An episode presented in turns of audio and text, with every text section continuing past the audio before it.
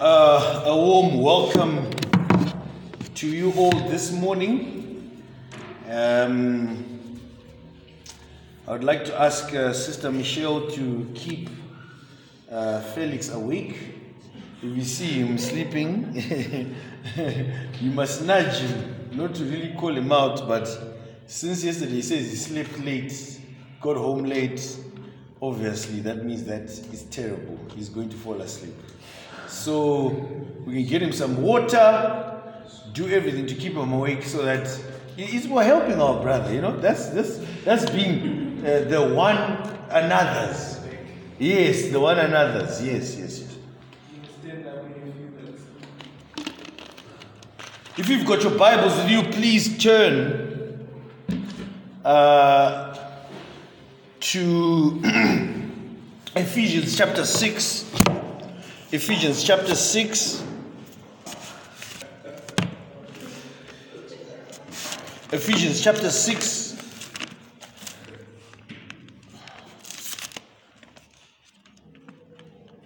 And uh, today we'll spend some time from verse uh, 14 to 16.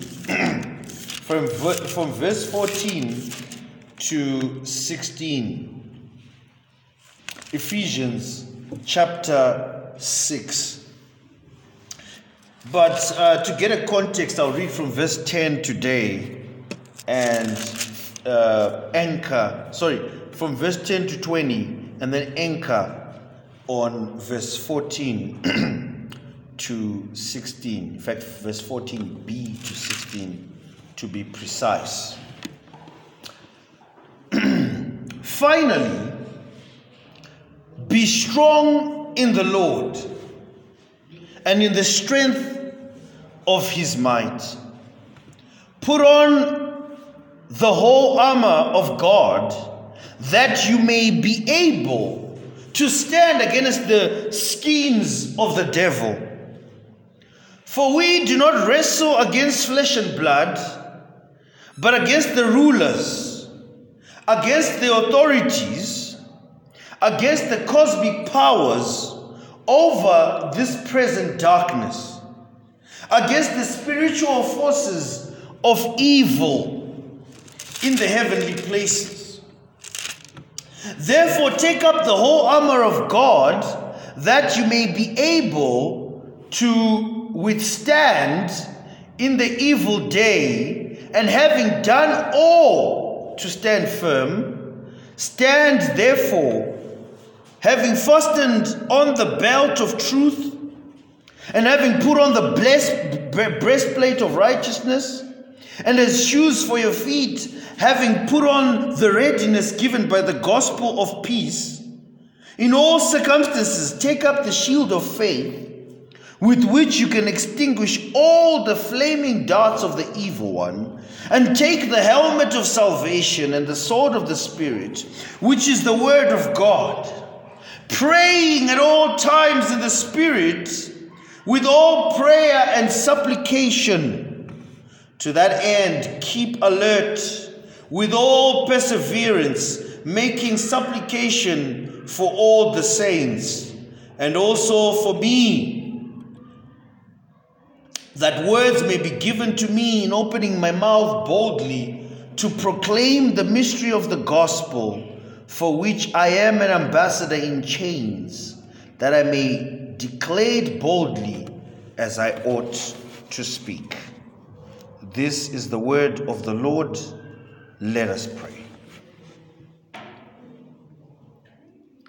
Our Heavenly Father, without your help, we cannot understand this word.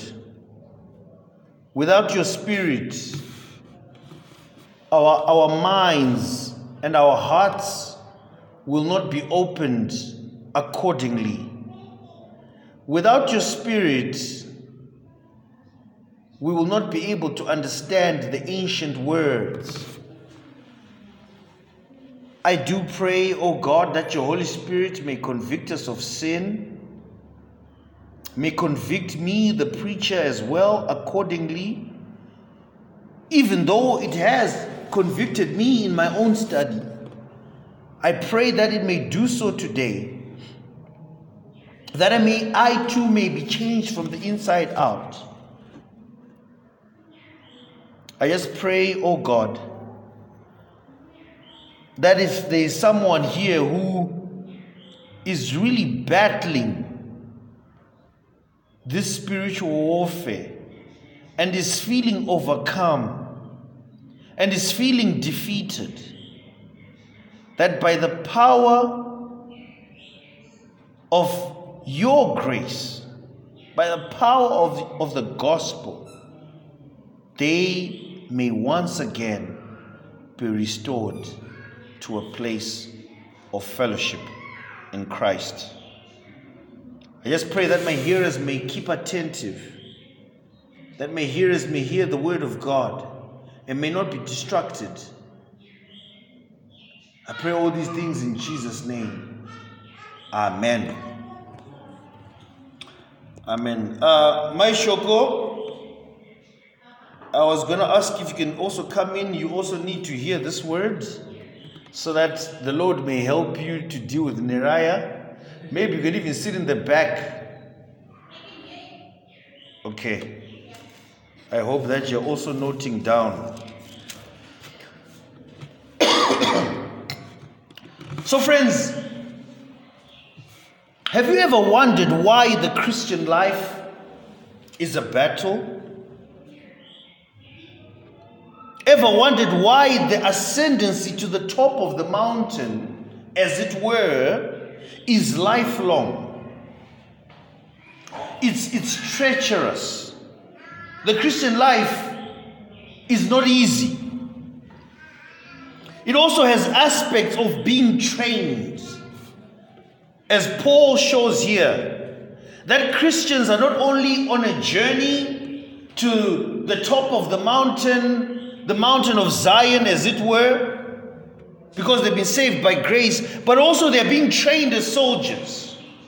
They're being trained to live a life worthy of the calling. And the training is lifelong. You, you, when you are saved, you don't just arrive. It does not mean that once someone is saved, they can just pack up their bags and do nothing. Friends, but ultimately we will eventually win because the victory was already won for us by Christ Jesus, in Christ Jesus. And sometimes we fall. Sometimes we fall mightily and heavily because we would have succumbed to sin and would have given, we've been given to the evil one. But, friends, this morning I want to encourage you through the Word of God that God has already won the battle in Christ Jesus. And we have the artillery necessary to see us through.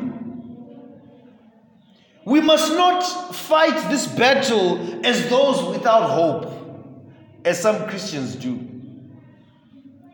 They're already defeated, they've got no hope. Hence, people find ways to escape this world things like depression, suicide, anxiety, instead of focusing on Christ, focusing on God, focusing on the gospel, and knowing that we are victorious in the Lord Jesus Christ, not within ourselves. Because if we look to ourselves, we will be defeated. If we look in of ourselves as the ones who are powerful, we will be defeated. We are defeated.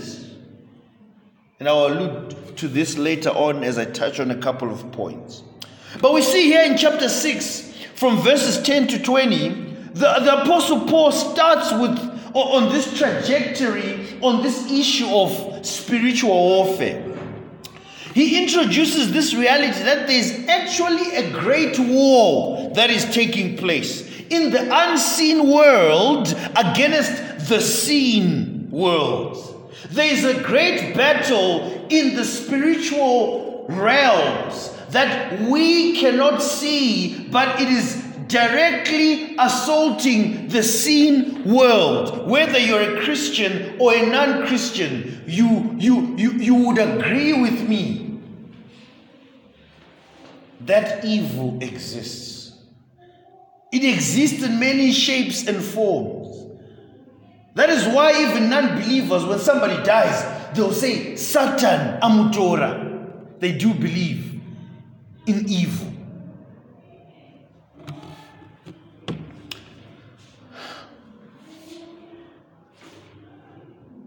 The Christian, no sooner have they been saved, will soon realize that not only is, is my battle with the flesh, with self, but also with the world. But not only that, the battle is also with the devil and his agents. And I want you to look at the passage again just to get a whole picture of what Paul is doing and where Paul is taking us. First of all, you see there in verses 10 to 11 of chapter 6, the Apostle Paul calls the Christian to stand firm in Christ. There's a call to stand firm. Secondly, there's a call to heed the existing enemies from verse 12. So the call is to stand firm because they are enemies from verse 12. There's a call to take up arms, as we saw last week. The Apostle Paul shows the different artillery that uh, we have at our disposal to live a victorious life in Christ Jesus. And we saw last week that there is an article or a piece of clothing which is known as the belt of truth, which I concluded, and many other commentators and even the scriptures conclude that it is the word of God. And by the way, dear friends, I want to ask you this morning that how has been your Bible reading this week? How is the belt of truth in your life? Have you forsaken it? If you forsake, if you forsook it, what happened? If you have been reading and meditating upon the word of God rightly, what are the results? I'll leave that to you to answer in your mind. But we see today, as we will look at the next articles of, of clothing, which are part of God's armor, we see that God gives us these things to fight the good fight. And these other articles are held together from the Word of God, by the Word of God, or flow from the Word of God. So, for example, you will not be able to know what righteousness is if you don't have the Word of God. You will not be able to know the peace of God, which is the gospel, if you don't have the Word of God. Or let alone active faith and abiding faith without the Word of God. Let alone saving faith itself. Look at how the Apostle Paul puts it from verse 14b to 16. Stand therefore, having fastened on the belt of truth, and having put on the breastplate of righteousness, and as shoes for your feet, having put on the readiness given by the gospel of peace. In all circumstances, take up the shield of faith with which you can extinguish all the flaming darts of the evil one. Friends, I want us to look at the next three article, articles of clothing that the Apostle Paul says the soldier of Christ must be dressed in, or must wear, or must take up, or must assume. And these three articles of clothing he uses metaphorically one, righteousness, two, peace Three, faith. We're doing a word study basically on righteousness, peace, and faith. Let us first look at righteousness. Kururama.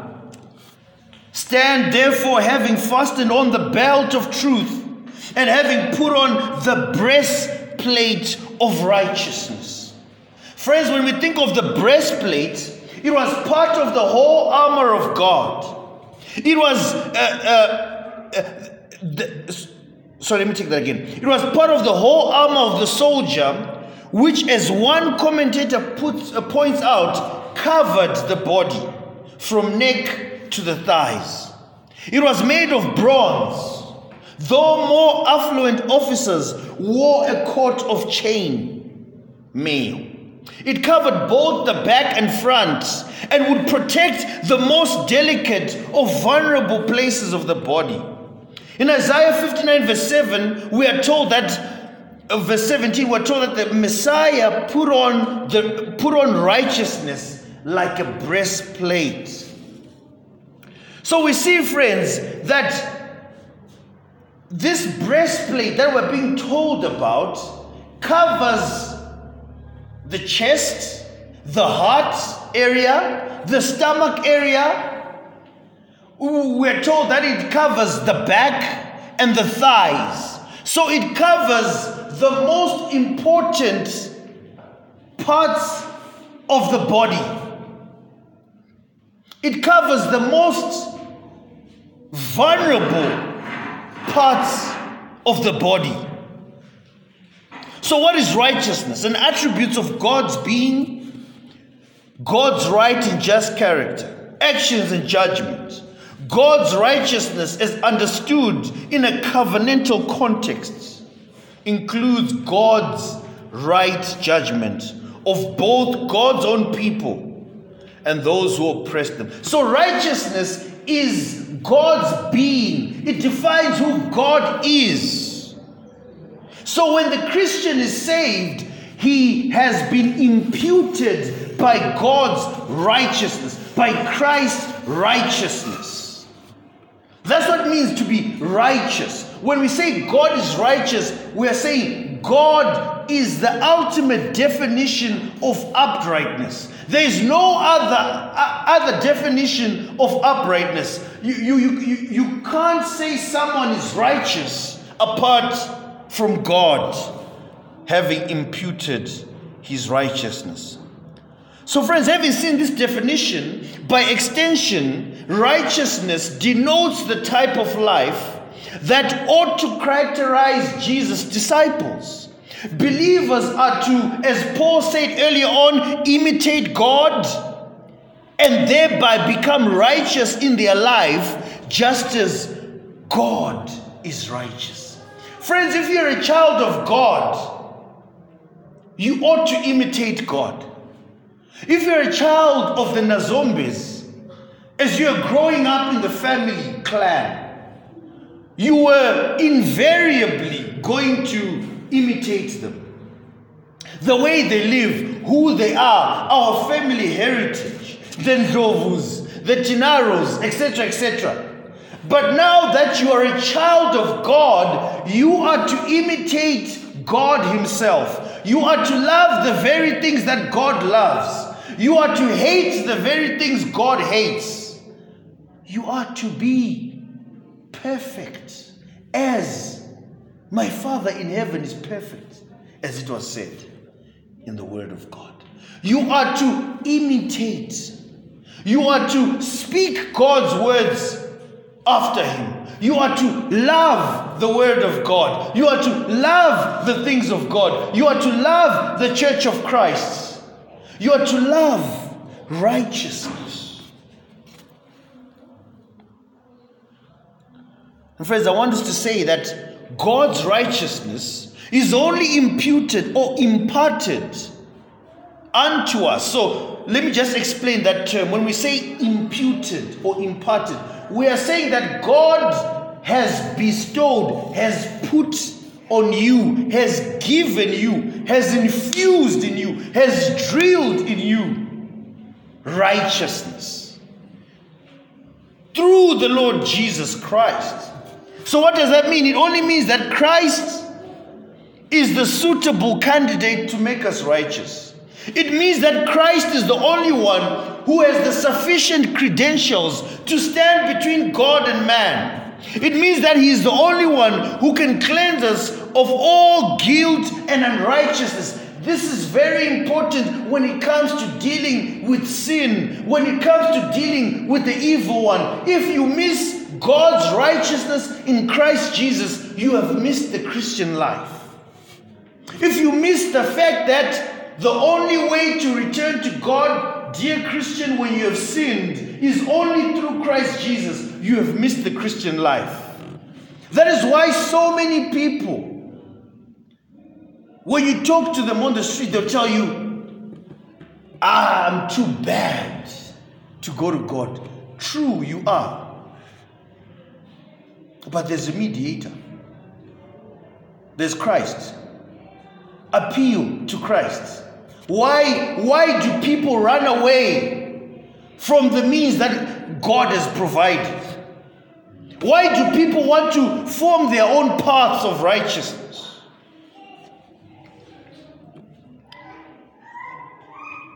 Friends, what I'm describing to you is called the doctrine of double, double imputation or substitution. I'll explain. Double imputation is the great exchange that happened at the cross.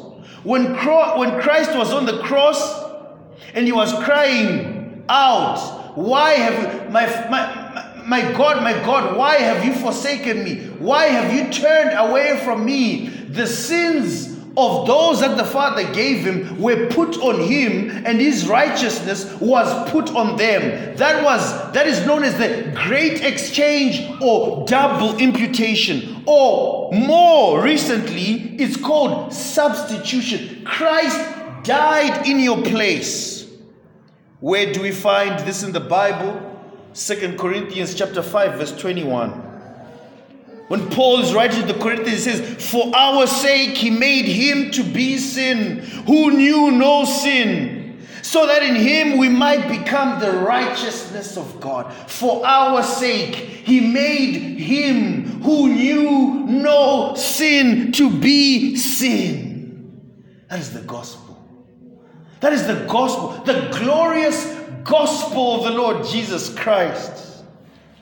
He made him who knew no sin to be sin, so that in him we might become the righteousness of God.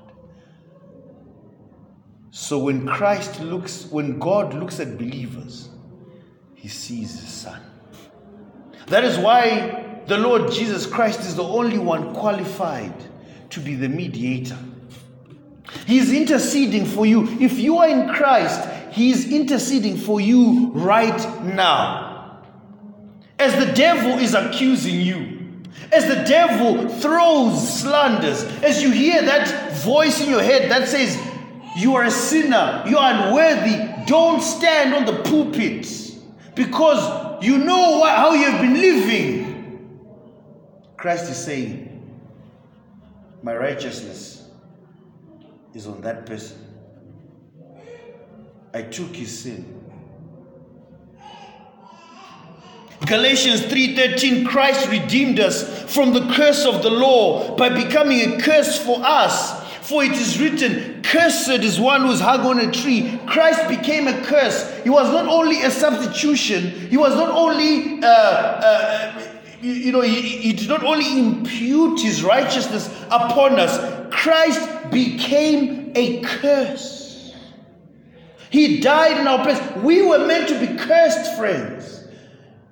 If, if you don't get anything about the gospel, get this Christ became a curse. The crucifixion is not a joke, the atonement is not a joke. It is not something to go around blaspheming and, and making jokes about like the world does.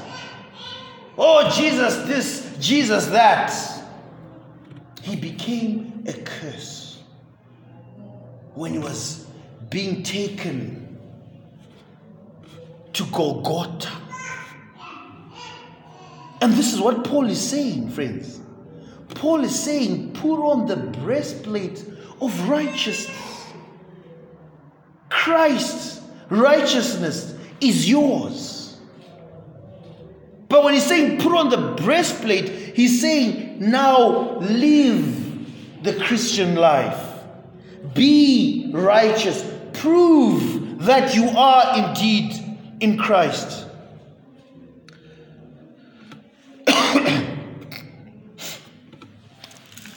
Turn with me, friends, quickly to 1 Corinthians chapter 1, verse 26 to 30, right at the beginning of this letter, the Apostle Paul, as he's writing to the church in Corinth, the sinful church in Corinth, he makes the righteousness of God in Christ Jesus very clear.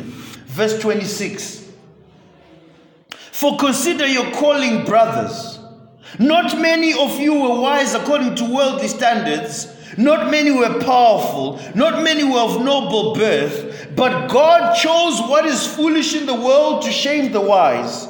God chose what is weak in the world to shame the strong. God chose what is low and despised in the world, even things that are not, to bring to nothing things that are, so that no human being might boast in the presence of God. And because of him, you are in Christ, who became to us wisdom from God, righteousness and sanctification and redemption, so that as it is written, let the one boast who boasts boast in the Lord. Double imputation, substitution. We should learn these doctrines, friends.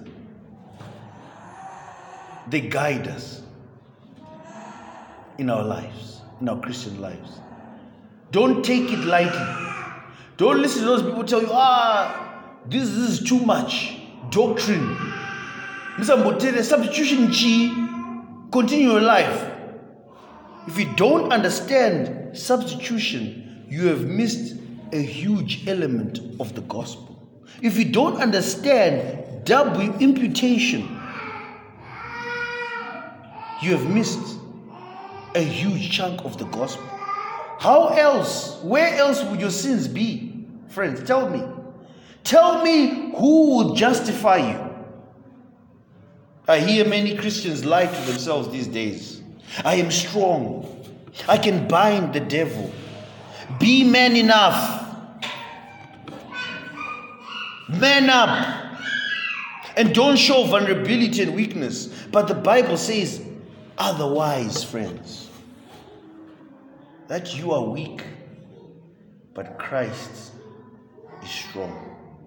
That is why we sing, I need no other argument. I need no other plea. It is enough that Jesus died and that he died for me. There is no other argument. When you stand on judgment day, you have no plea, you have no argument, but you have an advocate who stands on your behalf.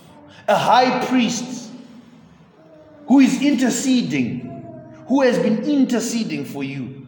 Christ Jesus. And that's what Paul is saying. That is the breastplate of righteousness. Christ has already died for you. Now you must live a righteous life. And that is the other one way of fighting the good fight. The, the, the good fight in spiritual warfare is to live a godly life. Satan is the accuser, but he cannot accuse the one who's living a godly life in the spirit. The way we live, friends, as Christians, here I'm talking about, I'm not talking about prosperity junk. I'm not talking about, you know, being victorious like the, the, these guys talk about. I'm talking about the quality of a Christian life, which means it will impact your decisions, the decisions you make. Where I'm going to work. Have you ever thought that being righteous in Christ will affect where you work, who you marry? If you're a Christian, will you marry an unbeliever? What about the movies we watch? Um, what amount of nudity is there?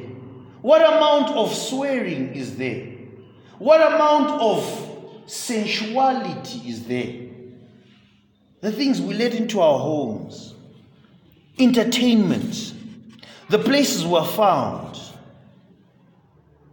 Friends, righteousness will either make it harder for the devil to accuse us or easier for him to destroy us. Friends, there are dodgy Christians today. There are many people who are not honest to one another about who they are. There are many Christians who are hypocrites. And our prayer collectively should be help me not to be a hypocrite, oh God. The devil uses hypocrites for his work.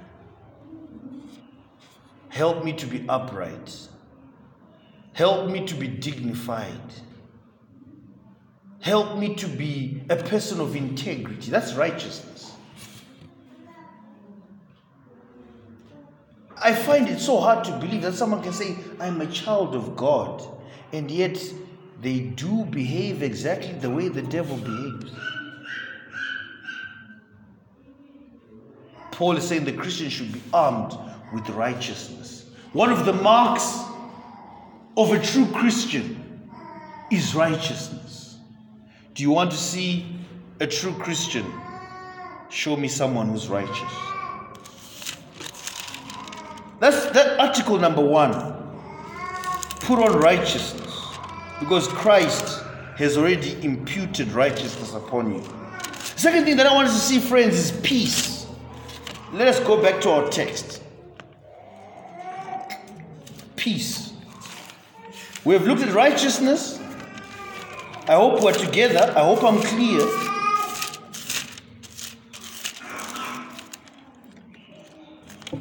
Now we'll look at peace.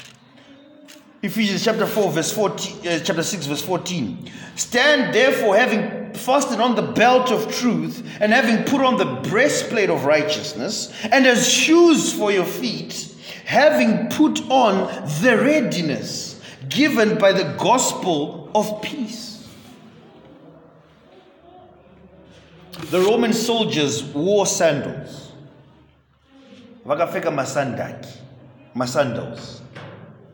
These were simultaneously able to help them to travel through the hardest terrains, also to endure long marches, and to move at incredible speeds.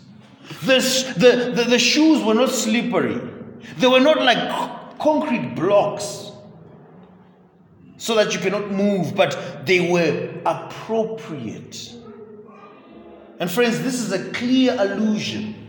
Paul has in mind Isaiah 52, verse 7, which talks about, you know, uh, you know how, be- how beautiful are the, are the feet that bring good news.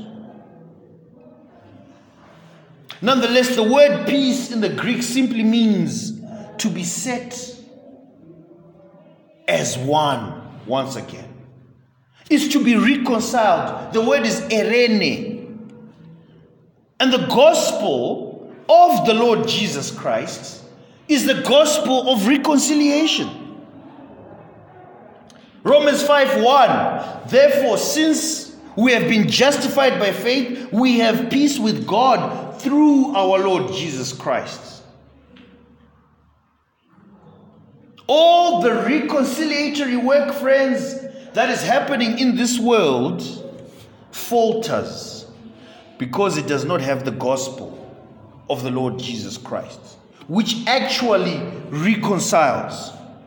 That's why Paul is saying one of the spiritual one of the articles that we can we have at our disposal as soldiers of the cross is the readiness given by the gospel of peace the gospel of reconciliation the gospel is actually an offensive weapon in spiritual warfare.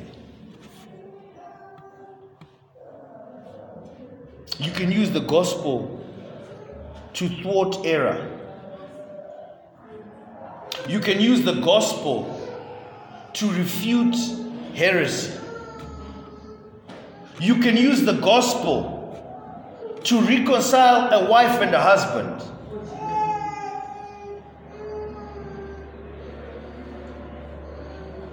Mankind have tried most recently to crack the code of life. They've tried to bring Ukraine and Russia together. They've tried to bring the and Shona together. They've tried to reconcile our politics. People are looking for solutions for this sexuality and gender issues, for violence, for depression, for oppression, for anxiety. But Paul is saying here, your answer is not in humanistic tendencies or mechanisms. Your answer is the gospel of peace. And the gospel of peace will help you as you trudge on like a Roman soldier. The gospel that is never appealed to in the world. They don't appeal to the gospel. The gospel, you know, why do you want to preach to me the gospel? They'll tell you that. I just need medication, I need help. I need to steal my way to the top. The gospel of the Lord Jesus Christ, you are saved from sin, you have to imitate Christ. Christ says, work hard. What does the world do? I want to steal. I want to cheat so that I can get to the top. I want to sleep with everyone so that I can make my way to the top. You're wasting away. Friends, the gospel addresses everything, it speaks into these things. And this is why, the reason why the, the world and the church are in a mess today is because they want peace, but without the Prince of Peace. They want everything great without Christ. The gospel of peace is, is a message that the Christian is armed with to wage war against the spiritual forces in the heavenly places. One example is that the gospel brings division in familial ties. It breaks useless relationships or friendships.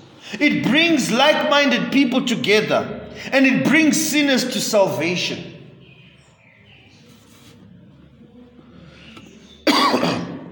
one way to arm yourself against the evil one is to evangelize regularly, friends.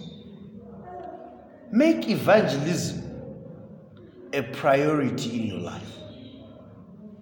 And I want to show you how practical it is to evangelize. One example could be even the way we talk about football.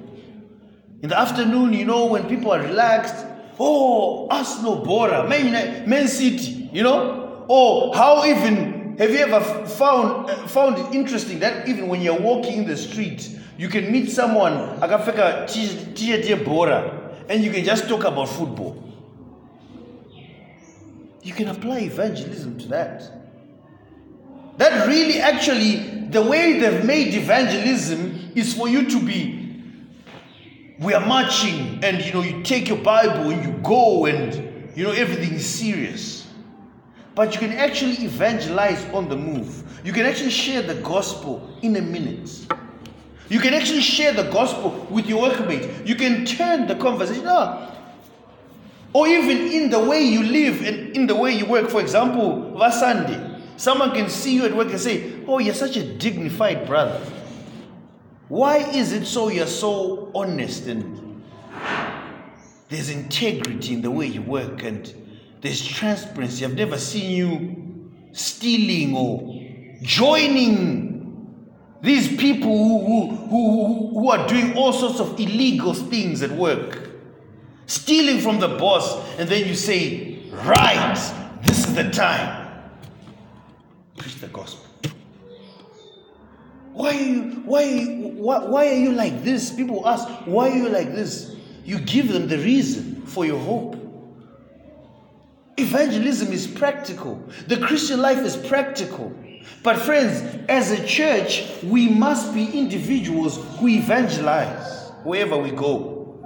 We must, it, it must be our nature because we're children of God. It is not something that you're like, ah, but you know, Yeesh. And I know sometimes, friends, let's be honest, it's difficult to speak to people because of our own pride, maybe even the way people are these days, antisocial, always busy, always running around.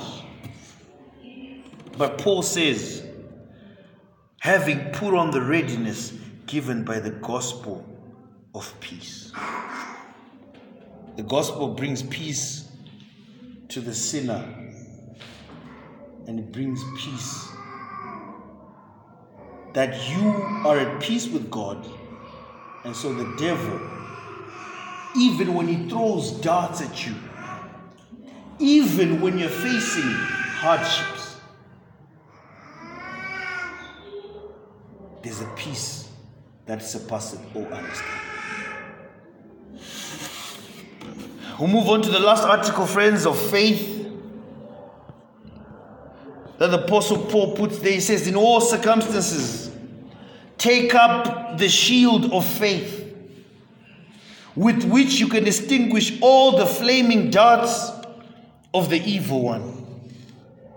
Friends, I want to give us five things that can shake your faith in this life and leave you vulnerable. Trials, sicknesses. There's some of us here who've got sicknesses we don't know of, ailments that have shake, are shaking our faith, temptations. Sin can cause you to doubt God's goodness and your assurance. Doubts.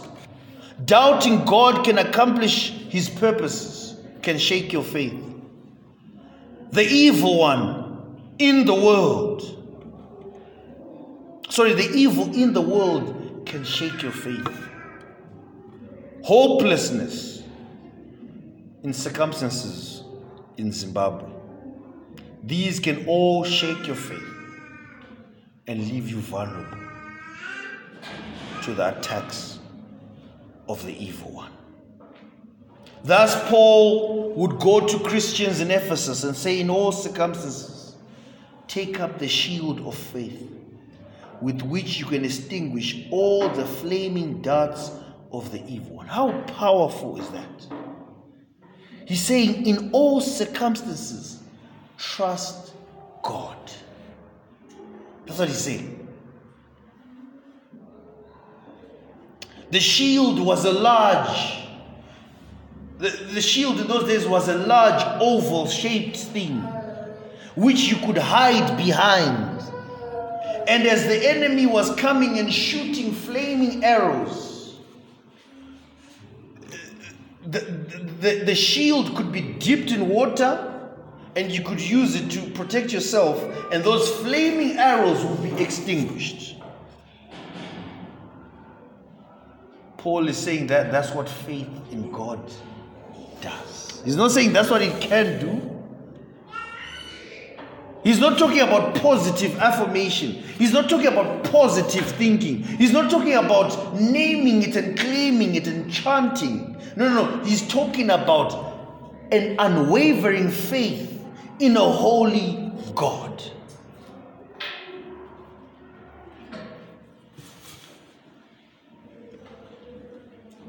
And friends, this one is not to be confused with when Paul says, take up the shield of faith. He's not talking about saving faith or salvation. He's talking about a living and active faith because you are saved. Trusting God even when your situation is hopeless. Trusting in God even if it means that all you have is gone. Your dignity, your property. Perhaps even so, your marriage is falling apart. Paul is saying, if you want the devil not to touch you, trust in God in those circumstances. Even if you don't understand, there are so many things in our lives now, friends, that we don't understand. There are so many happenings that have happened over the years that we don't understand. Say, God, why am I in this situation? Paul is saying, extinguish that thought because it's from the devil. Trust in God. Trust Him with your circumstances. Trust, the, trust God that He will accomplish His purposes. Even if you have a slothful husband, if you have an unsubmissive wife, she doesn't listen to you. She, she, all she ever does is slander you. Paul is saying, trust in God in that situation. See how practical the Christian life is. Saying, by doing so, you will not be vulnerable to the attacks of the evil one. There's so many hopeless Christians, so many faithless Christians. They are beat down, they are down and out simply because they don't trust in God. They look at their circumstances, they look to self as the answer. And friends, you know that in your circumstances, in yourself, there's no hope. You're a hopeless person in and of yourself. You need to trust in God. And this one is very important because that's where the devil throws his darts. Throws his darts. And the Christian is left bruised and battered. First John chapter 5 verse 4 to 5. For everyone who has been born of God overcomes the world, and this is the victory that has overcome the world, our faith. Who is it that overcomes the world except for the one who believes that Jesus is the Son of God? Who is it that overcomes the world? Friend, if you have faith in a holy God, no one can touch you. No one. This is not motivational speech, I am telling you the truth. If you don't, if you if if, if you have unwavering faith in God, nothing in this world will come close to you. Because all you ever do with all the circumstances is give it to God do his will in a circumstance that is seemingly difficult. The best way for you to fight against the devil's darts is to trust in God and have integrity. And many people don't have that because they have no hope They're not fighting. First Peter chapter 5, verse 8 to 9. Resist him. Firm in your faith, knowing that the same kinds of suffering are experienced are being experienced by your brotherhood throughout the world. It's the same. This is not new Whatever you're going through is not new, friends. Trust in God. It's not new to mankind. First John chapter 5 verse 18 we know that everyone who has been born of God does not keep sinning but he who was born of God protects him and the evil one sorry he who was born who was born of God protects him, and the evil one does not touch him. Friends, those in Christ, the battle has been won for us. Let's fight the good fight with righteousness, peace, and faith. You see now the, the, the armor is now being complete for battle. Paul is finishing. He's saying this is all you need. I hope you get the picture, friends. Amen.